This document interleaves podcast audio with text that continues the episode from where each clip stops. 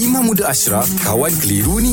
Boleh jawab soalan kawan? Assalamualaikum Imam. Waalaikumsalam warahmatullahi Good morning, Mam. Morning, morning. Mam, soalan pagi ni berkenaan dengan uh, tentang mengaji lah, Mam. Boleh ke belajar mengaji secara atas talian yang uh, bukan manusia? Bermakna dia mungkin uh, Belajar tengok kat YouTube. lah. Oh, Belajar YouTube lah macam tu. ah. Sekarang macam-macam Angah Ha, ha. Belajar YouTube Belajar komputer Belajar dengan mesin Ha, ha. Ha, bu- bukan bukan mesin tu.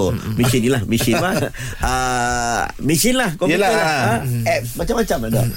Cantiknya teknologi hari ini membantu kita sebenarnya. Okey. Benda ini diharuskan tidak ada satu hadis, tak ada satu larangan pun. Okey. Okey. Cumanya fatalaqa adamu min rabbih kalimatin fataba alaih.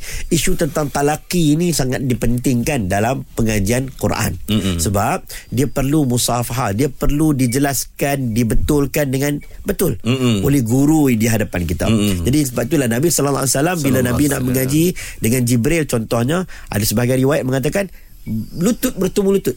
Hmm. Ha, itu mengaji yang betul tu. Lutut bertemu lutut, dibetulkan kita punya bah- uh, lurah, kita punya lahjah.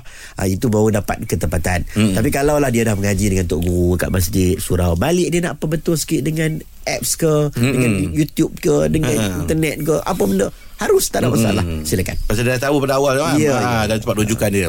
Okey, Mam. Terima kasih, Mam. Alhamdulillah. Selesai satu kekeliruan. Anda pun mesti ada soalan kan? Hantarkan sebarang persoalan dan kekeliruan anda ke Sina.my sekarang.